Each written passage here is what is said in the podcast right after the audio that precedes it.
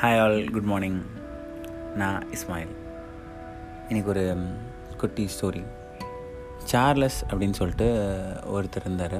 So அவர்கிட்ட நிறையா ஆடு மாடு அதெல்லாமே இருந்துச்சு. ஸோ அந்த எப்போவுமே வந்து பார்த்திங்க அப்படின்னா அதுக்கு உணவு வேணும் அப்படின்னா வயலுக்கு கூட்டு போவாங்க. இதெல்லாம் பண்ணுவாங்க சாப்பிடுவாங்க சாப்பாடு கொடுப்பாங்க எல்லாமே ரைட்டு அவர் என்ன செஞ்சார் அப்படின்னா அவரோட பிஸ்னஸை பெருக்கலான்னு சொல்லிட்டு என்ன பண்ணார் அப்படின்னா நிறைய வேலைகளை வச்சு நிறைய ஆடு மாடுங்களை வச்சு பண்ணார். அப்போ என்ன ஆச்சு அப்படின்னா அதுங்களுக்கு உணவு பத்தலை. ஸோ உணவு வேணும் அப்படின்னா இன்னும் கொஞ்சம் தூரம் போயிட்டு உணவு அதாவது அதுக்கு வந்து தீனி போடணும். ஸோ என்ன பண்ணுறாரு அப்படின்னா ஒவ்வொரு நாளும் அவங்களோட பசங்களை அதாவது ஒர்க் பண்ணுறவங்கள கூட்டிகிட்டு போக சொல்கிறாரு போயிட்டு உணவு எடுத்துகிட்டு சாப்பிட வரணும்.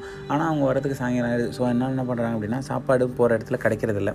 ஸோ கிடைக்காதனால அவங்களே என்ன பண்ணுறாங்க அப்படின்னா ஒரு காஞ்ச ரொட்டி அதாவது தூரத்தில் போகிறப்ப கெட்டு போகாத அளவுக்கு இருக்கணும் அப்படின்றதுக்காக காஞ்ச ரொட்டி கறித்துண்டு உப்பு போட்ட கறித்துண்டு அந்த மாதிரிலாம் போட்டு ரெடி பண்ணி கொண்டு போகிறாங்க ஸோ அதுவும் என்ன ஆகுது அப்படின்னா சாப்பிடும்போது ரொம்ப கேவலமாக இருக்குது ஆனால் அவ்வளோ பெரிய ஒர்க்கை அவ்வளோ ஒர்க்கை வந்து அவங்களால பண்ணவும் முடியல. ஸோ கொஞ்ச நாள் போயிட்டுருக்கு அப்போ அந்த ஓனர் சார்லஸ் என்ன பண்ணுறாரு அப்படின்னா நம்மளும் ஒரு நாள் போய் பார்ப்போம்னு சொல்லி போய் பார்க்குறாரு. ஐயோ இது வந்து ரொம்ப ஹார்பலாக இருக்குது அப்படின்னு சொல்லிட்டு சரி நம்ம இதுக்கு ஏதாவது ஒரு வழி பண்ணணும் அப்படின்னு சொல்லிட்டு எல்லாத்தையும் யோசிச்சுட்டு இருக்கும்போது அவங்க குடும்பத்துலேருந்து ஒருத்தர் சொல்கிறாரு நீ என்னப்பா இப்படிலாம் யோசிச்சுட்டு இருந்தால் என்ன அர்த்தம்? இப்படிலாம் யோசிச்சேன்னா நீ சமயக்காரனை தான் ஒருத்தனை கூட்டம் அமுச்சு விடணும் அப்படின்றாரு.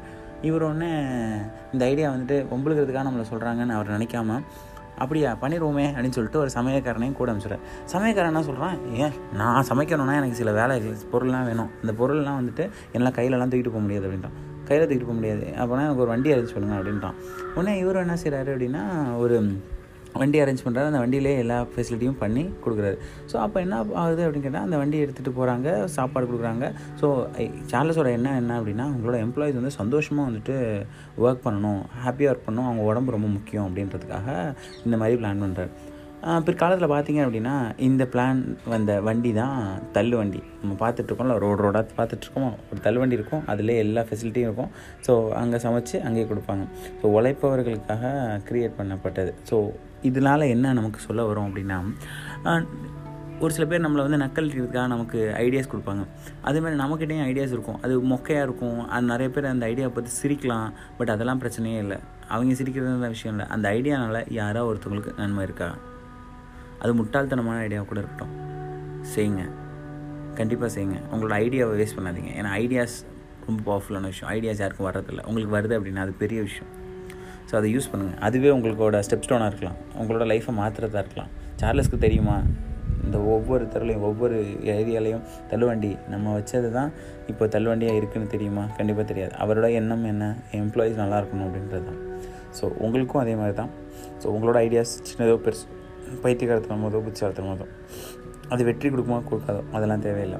ஸோ நம்ம என்ன பண்ணணும் அப்படின்னா ஐடியாவை இம்ப்ளிமெண்ட் பண்ணிடணும். ஸோ இம்ப்ளிமெண்ட் பண்ணி பார்த்துட்டு ஃபெயில் ஆச்சுன்னா போட்டு போயிட்டு போகுது. அந்த ஐடியா வந்து ஃபெயில் ஆயிடுச்சுன்னு சொல்லிட்டு நம்ம எழுதிப்போம் தோக்கிறதுக்கு ரெடியாக இருங்கப்பா தோக்கிறதுக்கு ரெடியாக இல்லாத யாருமே ஜெயிக்கிறது கிடையாது.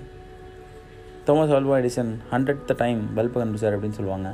ஆனால் ஹண்ட்ரட் டைம் கண்டுபிடிச்சார்னா ஃபஸ்ட் டைமே வந்துட்டு நம்மளாம் என்ன பண்ணுவோம் அப்படின்னா ஃபஸ்ட் டைம் நம்ம ஒன்று பண்ணுவோம். பல்ப் எரியலை அப்படின்னா இல்லையே இது எரியணுமே நாம் எப்படி தப்பு பண்ணுவோம்னு சொல்லிட்டு திருப்பி அதையே நோண்டிட்டு உட்காந்துருவோம் அதை தூக்கி போட்டு அடுத்த மெட்டலை வச்சு எரிய வச்சு பார்க்கணும். அடுத்த அடுத்த மெட்டல் பார்க்கும்போது தான் நூறாவது வரதை வந்துச்சு. நம்மளால் முடியுமா? முடியணும். அப்போ தான் ஜெயிக்க முடியும். அப்போ தான் அந்த பேரை சொல்ல முடியும். So all the best for you so ideas இருந்துச்சுன்னா இம்ப்ளிமெண்ட் பண்ணுங்கள் தேங்க்யூ